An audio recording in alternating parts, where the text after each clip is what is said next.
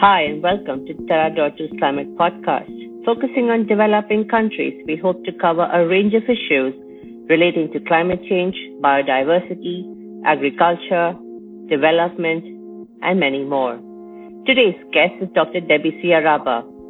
Debisi is a public policy and strategy specialist and is currently the managing director at the Africa Green Revolution Forum, AGRF, which is a premier catalytic multi-partner platform for food and agriculture transformation in Africa. He is a recognized thought leader across the African agriculture sector. Prior to joining the AGRF, he led the International Center for Tropical Agriculture's work in Africa as the Africa Region Director. He holds a MSc in Clean Technology from the University of Newcastle upon Tyne, a doctorate degree from Imperial College London, and a master in public administration from the Harvard University Kennedy School of Government. I am Kirti Manjan and I'll be your host for today. Hi, Debisi. Welcome to our show. We're truly honored to have you with us. I'm going to get started by asking you this. Can you take us through your career arc? And was there a defining moment in your journey towards a more coherent understanding of food security and sustainability? Oh, thank you. It's a pleasure uh, joining you this morning. And greetings from Nairobi, Kenya. Wow, I don't know how much time you have. I'll be as brief as I can. I have an undergrad degree in, in physical geography. And to be fair, when I went in, I chose the course specifically because I, I, had an affinity for the environment. I wasn't quite sure what I wanted to do, but geography was broad enough as an undergraduate program to give me a, a solid base. But I would say towards the end of my four year, the four year undergraduate program, I knew I wanted to work in sustainable development. And so I reached out to a, a few senior members of faculty. And during conversations with them, I gravitated more towards renewable technologies, clean technologies. And I came across a brochure from the University of Newcastle at the time. So my undergraduate program was at the University of Ibadan in Nigeria. I came across a brochure from the University of Newcastle, UK, and they had this interesting program called an MSc program in clean technology. And it was a, it was a program that gave you a foundational grounding in clean and renewable technologies, but also business management. So the business of, of sustainable development. And so we had a lot of career talks and seminars by leading global business leaders and thought leaders and engineers and scientists in uh, renewables and sustainable development. Anyway, I then chose to do a, a final project on making a business case for recycling because at the time, the United Kingdom and, of course, the rest of the European Union, they had a, a legal framework. In the UK, it was called the LATS Agreement, the Landfill Allowance Tax Scheme, where they were trading the amount of the volume of recyclable materials that each county in the United Kingdom could send to landfill. So that got me into waste management, so to speak. Now, as I was wrapping that up, I worked for a year as a senior consultant with the city council in Newcastle. And towards the end of my time there uh, as a consultant, I had written to a few universities pitching ideas for a PhD program in waste management. Again, I lived in Lagos. I grew up in Lagos, uh, Nigeria. And at the time, plastic waste was a menace clogging drains, causing flooding, of course, leading to the sort of second, third order effect of creating a public health crisis, increasing the, the prevalence of malaria because you had a lot of stagnant water, pools of water, which was a fertile breeding ground for mosquitoes. And so I was accepted and invited to take on a PhD at Imperial College, which I started in 2006. And the basic premise of my PhD was why do we have failed waste management programs and policies? And so I did a historical analysis of, of waste management in, in Nigeria going into the 1800s. And historically, I found out that we actually never had good, sustainable, sound waste management policies ever in Lagos for different reasons. Right. And so my curiosity sort of powered me through the PhD. I finished that with bold ambitions to come back to Nigeria to reform the environmental management, waste management space. my focus really was on environmental policy, looking at the policy uh, context of decision making.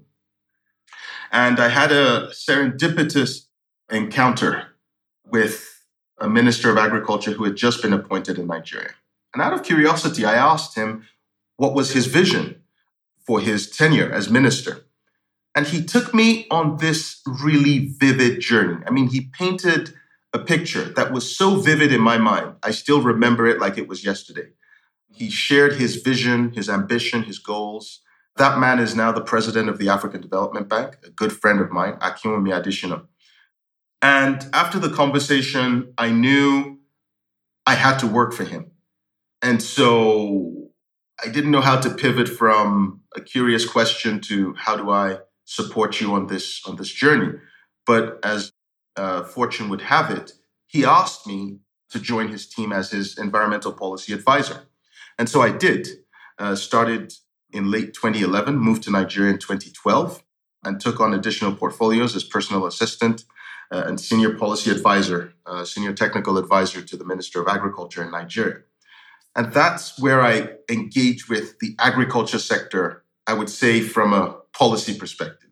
But my Damascene moment happened, I would say, at some point in 2013. We were driving in the northwest of the country in rice fields and I was just looking all around me, and there were people who would probably never have even seen their state capital, talk less of the federal capital of Nigeria. Yeah. But people were thriving economically because of sound public policies, of creating improved efficiency for distributing input subsidies. So we had uh, come up with a mobile based electronic wallet system for improving the efficiency of uh, input subsidies. So farmers were getting access to improved seed varieties, access to fertilizer for the first time in their lives. They were getting connected to markets. Lives were being transformed. I mean, I could see this change in real time. It revealed to me the core power of agriculture to transform lives and by extension, transform economies. So, yeah, that's the journey, I suppose. There's a lot more to say, but that was the moment that got me to the realization of, of the transformative power of, of the agriculture sector. I find it so interesting. You completely, in that sense, pivoted, right? And all because you met somebody who inspired you in that sense and gave you the, the vision that you were looking for at some level as well. So I, I find it very, very interesting. You've talked about your background. So can you tell us more about your organization, Africa Green Revolution Forum? What are the key challenges it is facing? Are these different from COVID times? If they're different, please tell us more about it. But please start off by telling us more about your organization as well. Yes. So the AGRF has a, a unique history. It started in between 2006 and 2008. It began as the Africa Green Revolution conferences. It used to be held in Oslo, in Norway, for the first three years. And through discussions with Mr. Kofi Annan, the late Kofi Annan, former Secretary General of the United Nations, he instigated a process to bring that platform to the continent of Africa. And so the first AGRF summit was held in Ghana, in Accra, in 2010, then under the leadership of President Atta Mills of Ghana. And the AGRF is a platform, it's a multi stakeholder platform it's held annually. So since 2012, it's held annually in cities across the continent. It brings together absolutely everybody involved in agriculture and food systems. So the political leaders, heads of states, ministers, brings business leaders at all scales, all the way from smallholder farmers to large scale commercial agribusinesses, development partners, leaders of development partner organizations, leaders of research organizations, thought leaders, political non governmental organizations, youth organizations, women led organizations, everybody who is involved, who has a stake in agriculture and food systems, is involved in the AGRF. And by extension, that literally means everybody, right? Because one of the few things that connects us as a global community of living, breathing humans is food. We all need food to survive. Yep. So everyone's involved in AGRF, and AGRF is aligned to now we have a, a five year strategy aligned to helping African economies achieve the goals of the Malabo Declaration, but also the Africa Union Agenda 2063, and of course the UN Sustainable Development Goals. So we're helping economies to thrive. So we really are the partner for prosperity in Africa.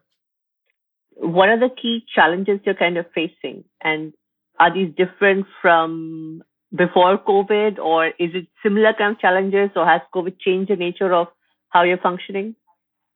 Right. The way we function is the same. I would say the challenges that we we are addressing might be slightly different, but in a broader context, maybe not necessarily so. So, COVID, the pandemic has hit once in a generation type of event.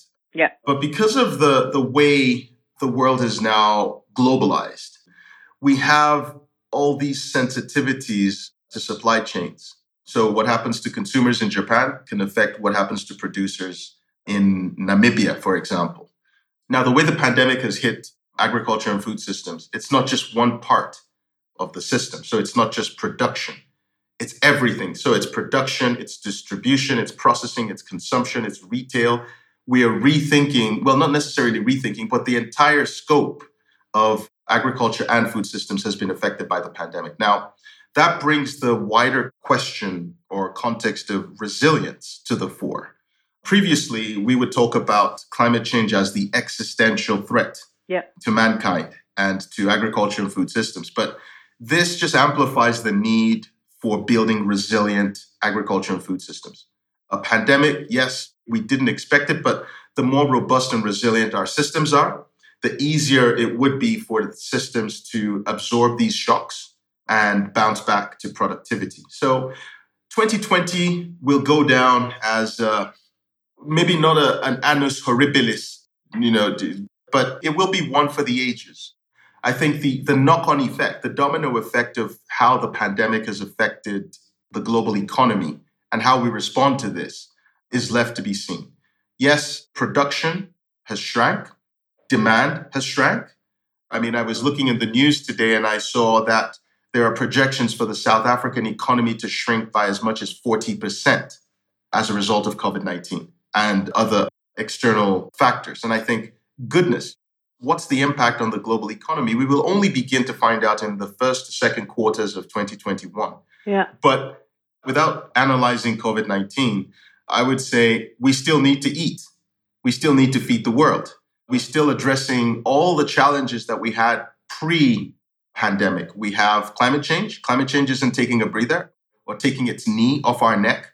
We still have to address how we produce healthy, safe, nutritious, affordable, accessible food for the world's population and address all these other external factors and ensure that those who are involved in agriculture and food systems are thriving economically. So agriculture is quite complicated. You know, it's not just basically producing the food.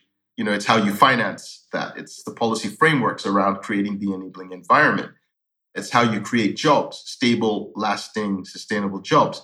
It's how you ensure equality and equity, gender equality, across the spectrum of economic opportunities. It's also how you create opportunities for the youth. Africa is the youngest, has the youngest population. We will have millions more coming into the labor market. How do you ensure that you create economic opportunities for the teeming masses of youth uh, across the continent?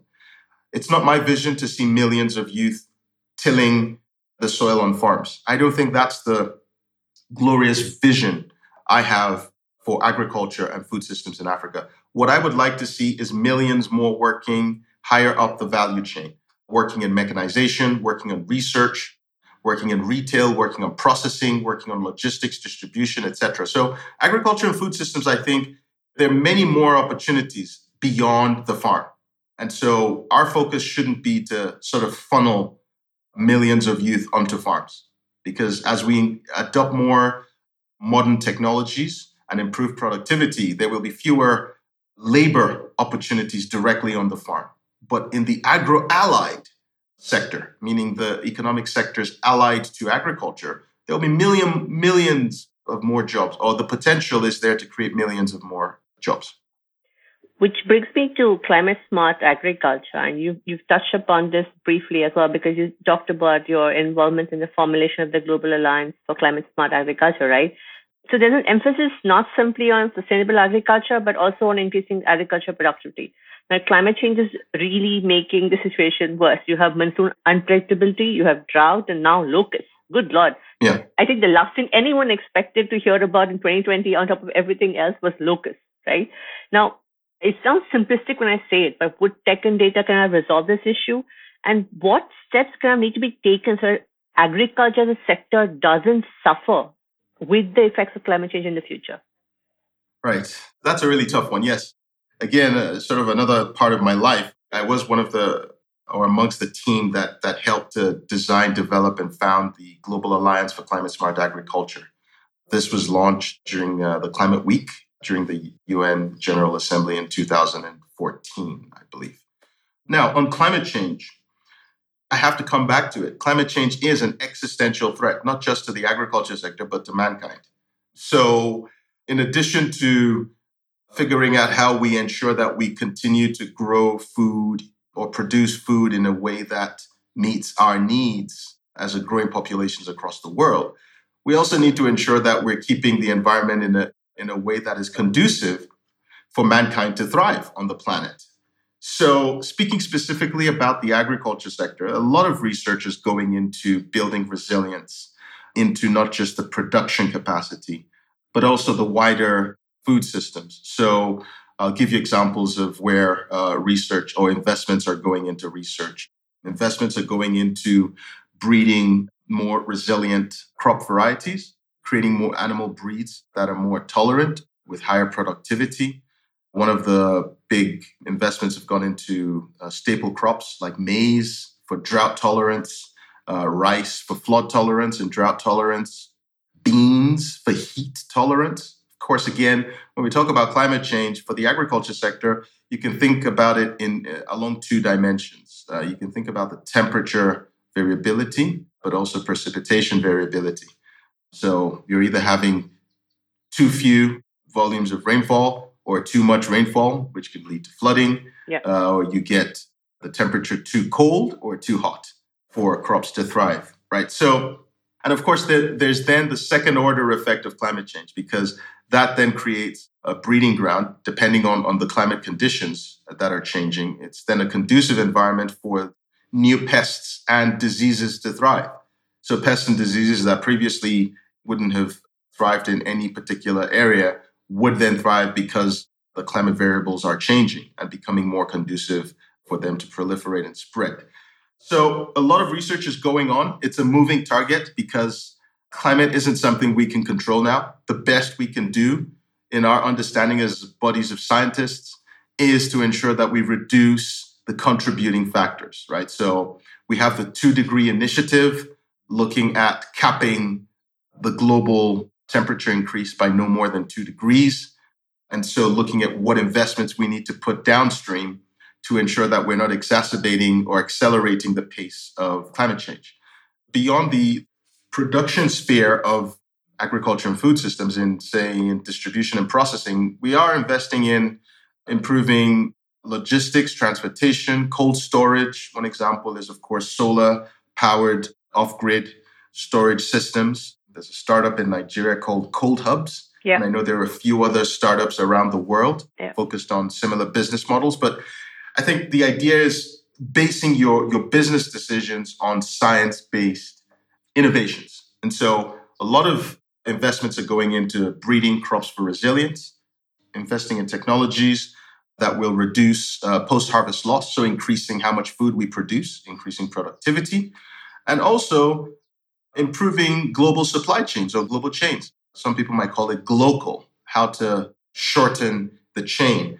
Sometimes you have foods produced hundreds or thousands uh, of miles away and consumed around the world. I am a big advocate for a globalized agriculture economy, but I'm also an equally big advocate for local economies to increase and maximize agriculture productivity locally.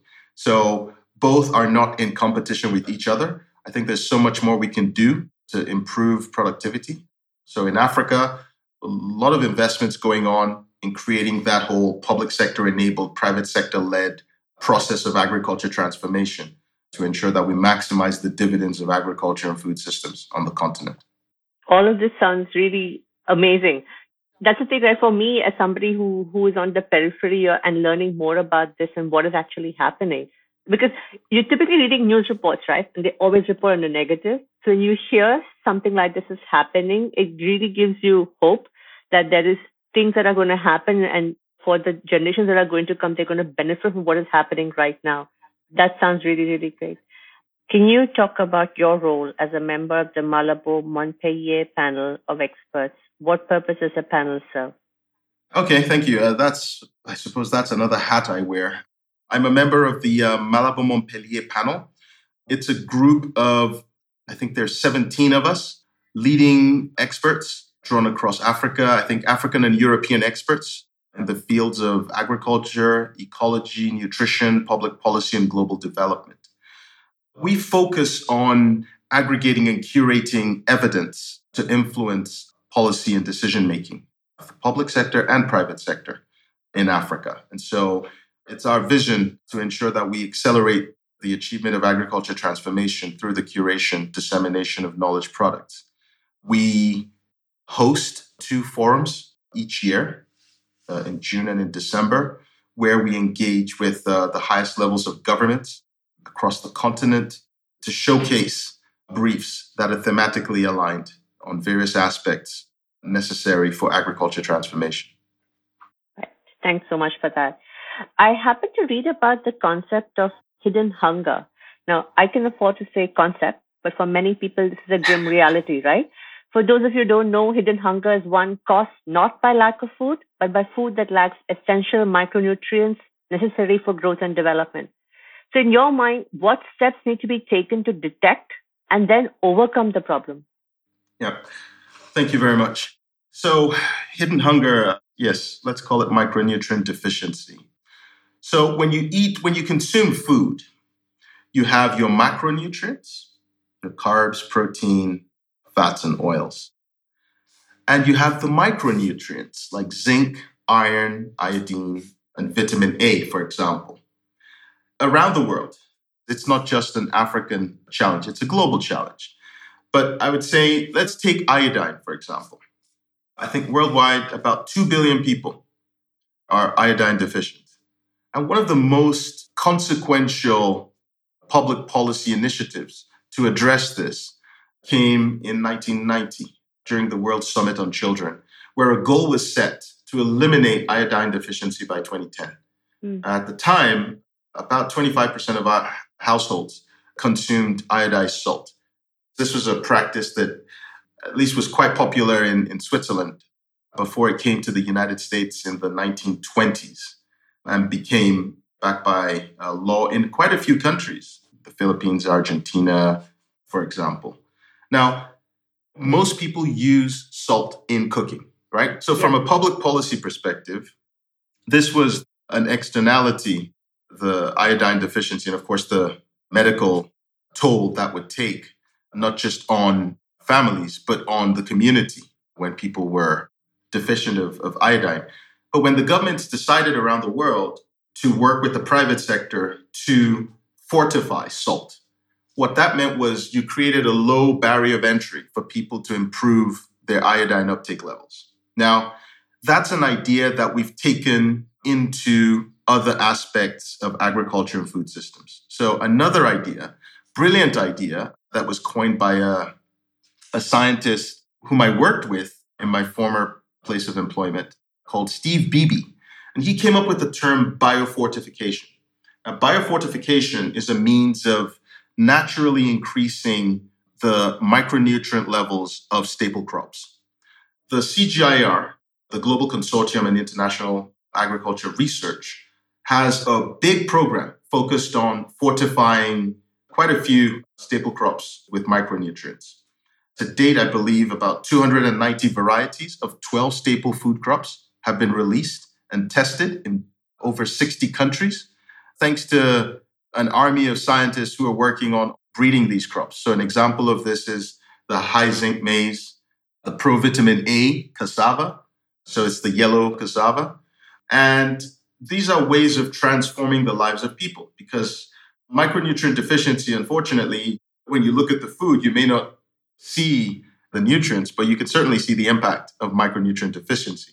Stunting, for example. Yes, you see physically stunted people, but what you don't see is the impact on cognitive function. So some people would say, you know, stunted people are physically stunted, they're also mentally stunted. And stunted people, stunted futures, stunted economies. And so there is that sort of knock on effect. And so we are trying to replace, where possible, staple foods with biofortified alternatives. And this has achieved success, and we will continue to scale this across Africa and around the world. I think very, very important uh, steps that are being taken. I want to talk about the 10th AGRF Summit. Now, the theme is uh, Cities, Grow the Continent, and this is to be hosted by Rwanda and the AGRF Partners Group. I know you've been busy with the organization of this event. What is this summit about? And can you tell us maybe three or four key takeaways that you expect from a summit? Yeah, thank you. So we came up with the theme for this year's summit last year, incidentally, even before the, the, the pandemic hit. But the theme is so prescient and aligned or so meaningful to what we're going through as a global body of, of humans today. The theme of the summit is Feed the Cities, Grow the Continent, leveraging urban food markets to achieve sustainable food systems in Africa.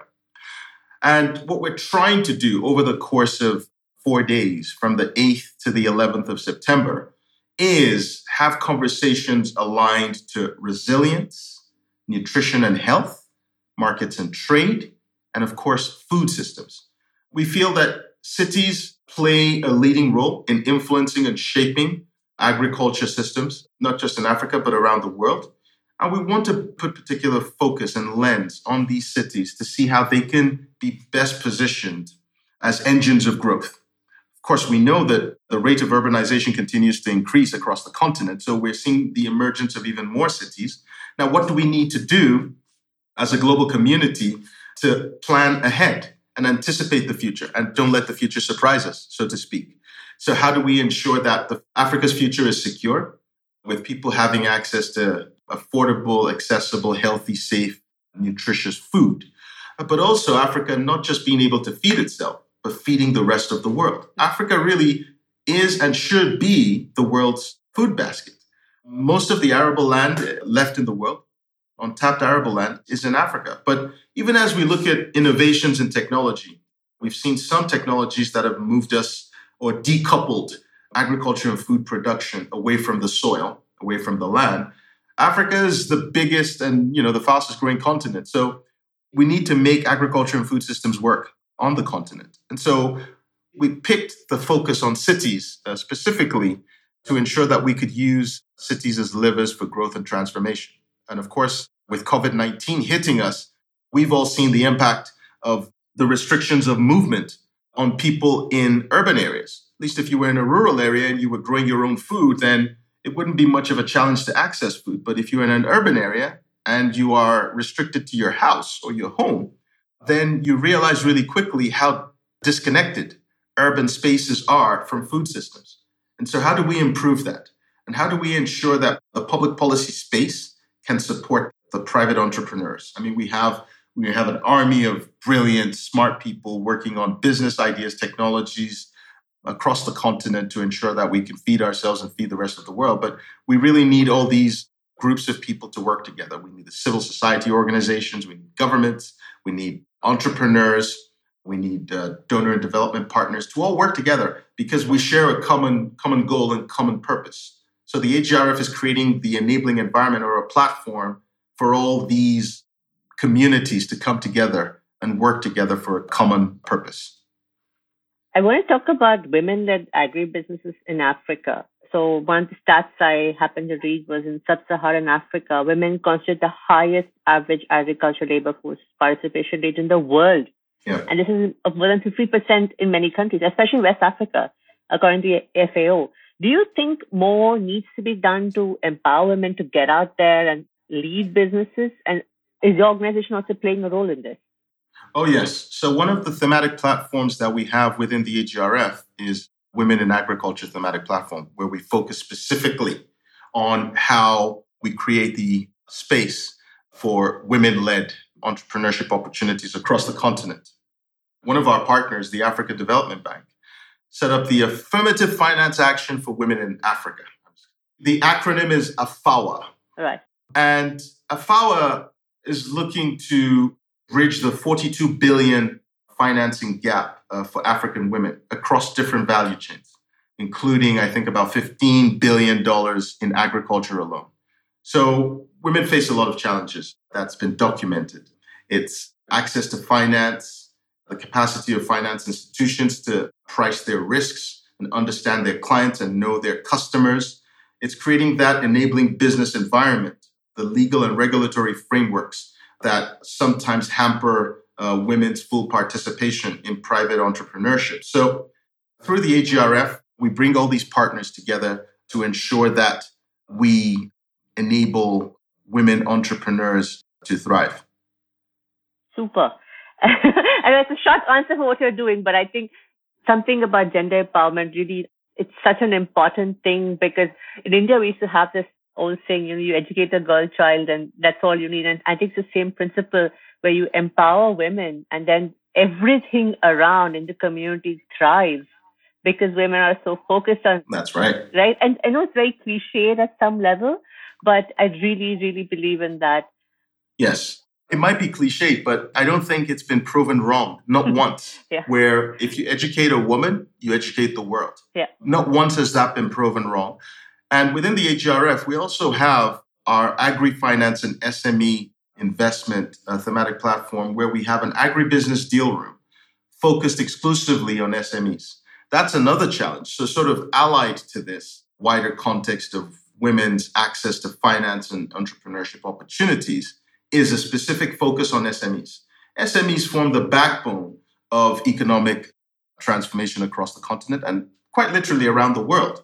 And so within the agribusiness deal room, what we're doing is working directly with government as a broker of bringing on ideas. So we have people who propose agribusiness opportunities and then we connect them to finance. And we're doing more of that. And we, we intend to certainly focus more on women through the Women in Agriculture uh, thematic platform of the AGRF.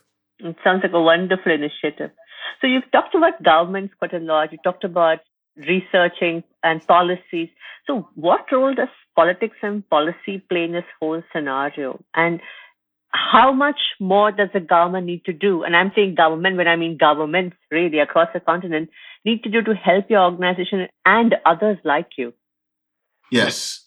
So everything we do that involves human interaction is political, right? So politics is the art of persuasion. Ultimately, it's the art of persuasion. So everything that we do ultimately, we need human beings to make a decision.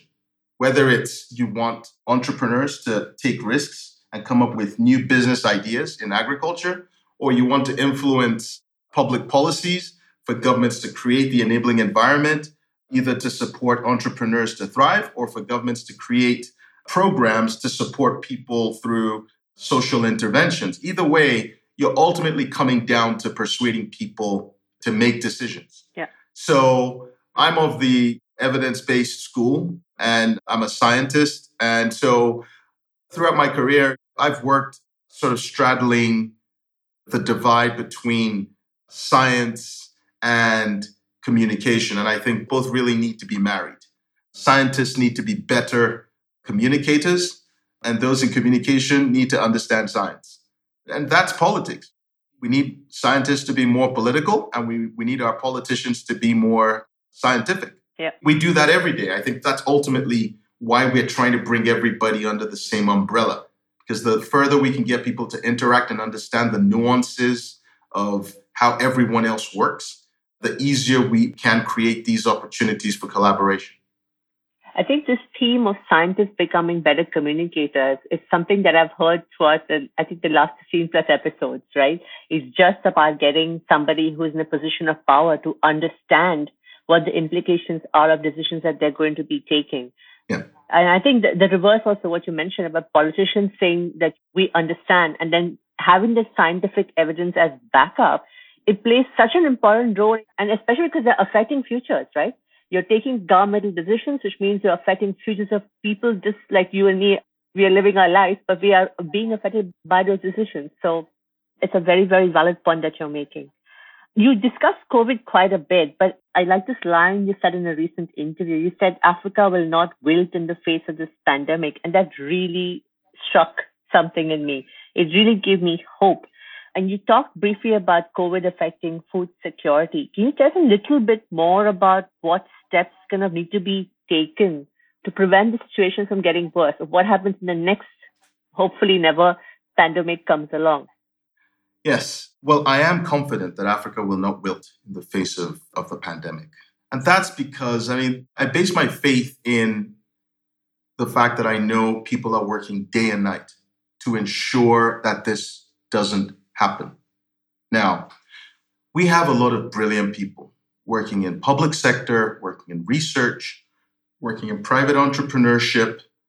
So I'll give you an example of, of what we're doing specifically about COVID 19. Yes, please. So in Kenya, AGRA has set up a war room, a COVID 19 war room, to support the government of Kenya to aggregate information, so ensuring that the government has near real time information to make improved decisions, but also improving the efficiency of deploying resources. So, what's the best way to spend your money now?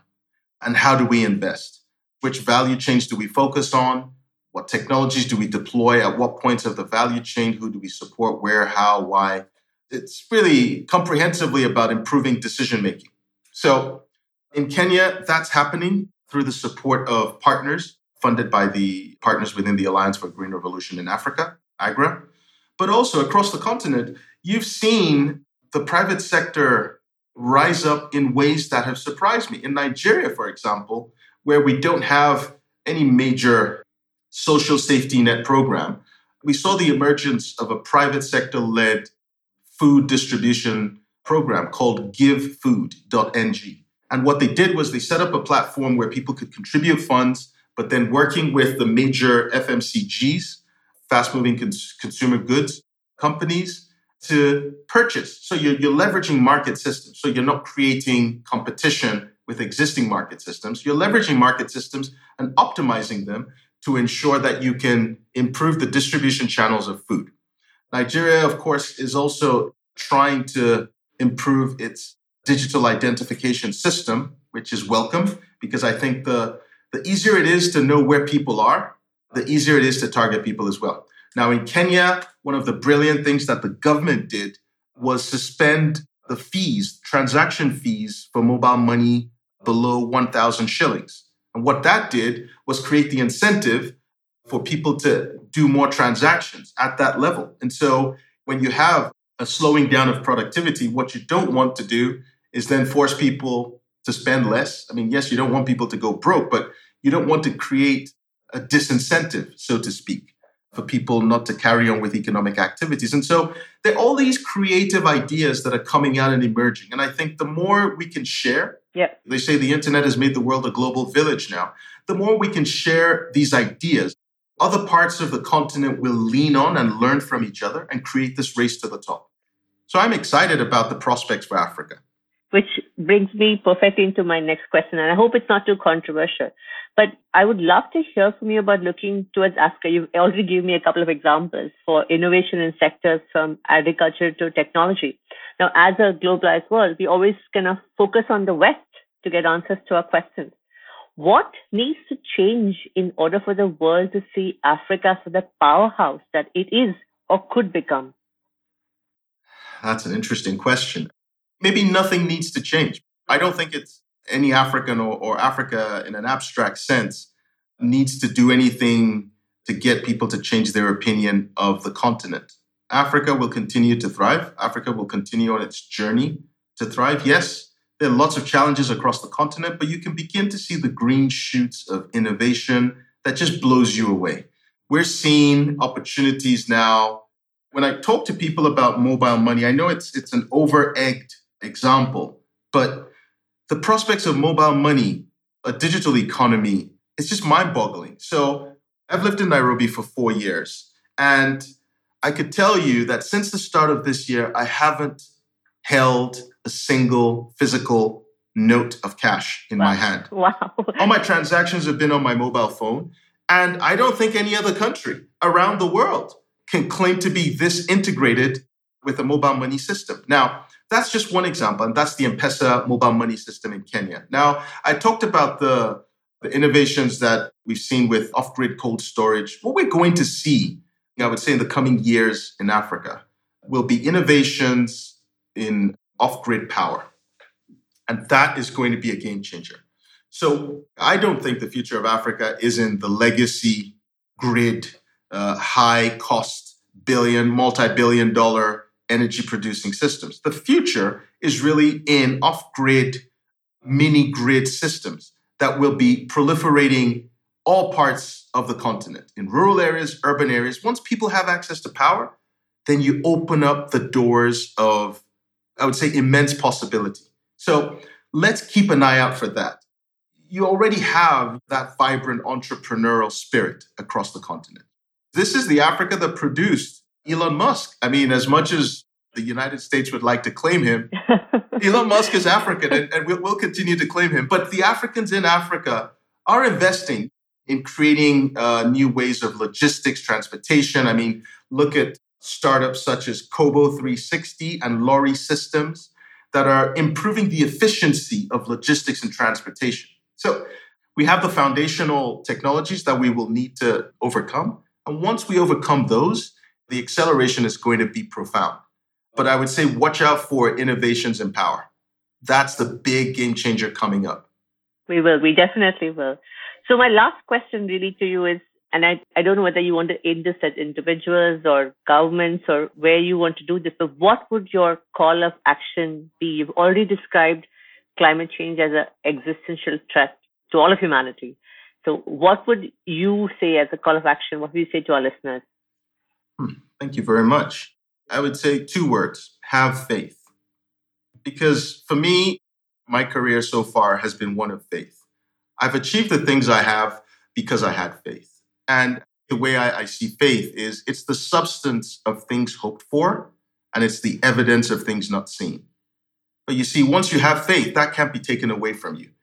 Faith gives you the opportunity and the ability to create the impossible, to create the unknown, to create what doesn't exist, and bring your imagination to life and to reality. So, that for me would be the charge to everyone. And I think it doesn't matter who you are, whether you're working in public sector, research, academia, entrepreneurship, civil society, wherever you are, whatever sector of society you are, you can make a difference, but you need to have faith.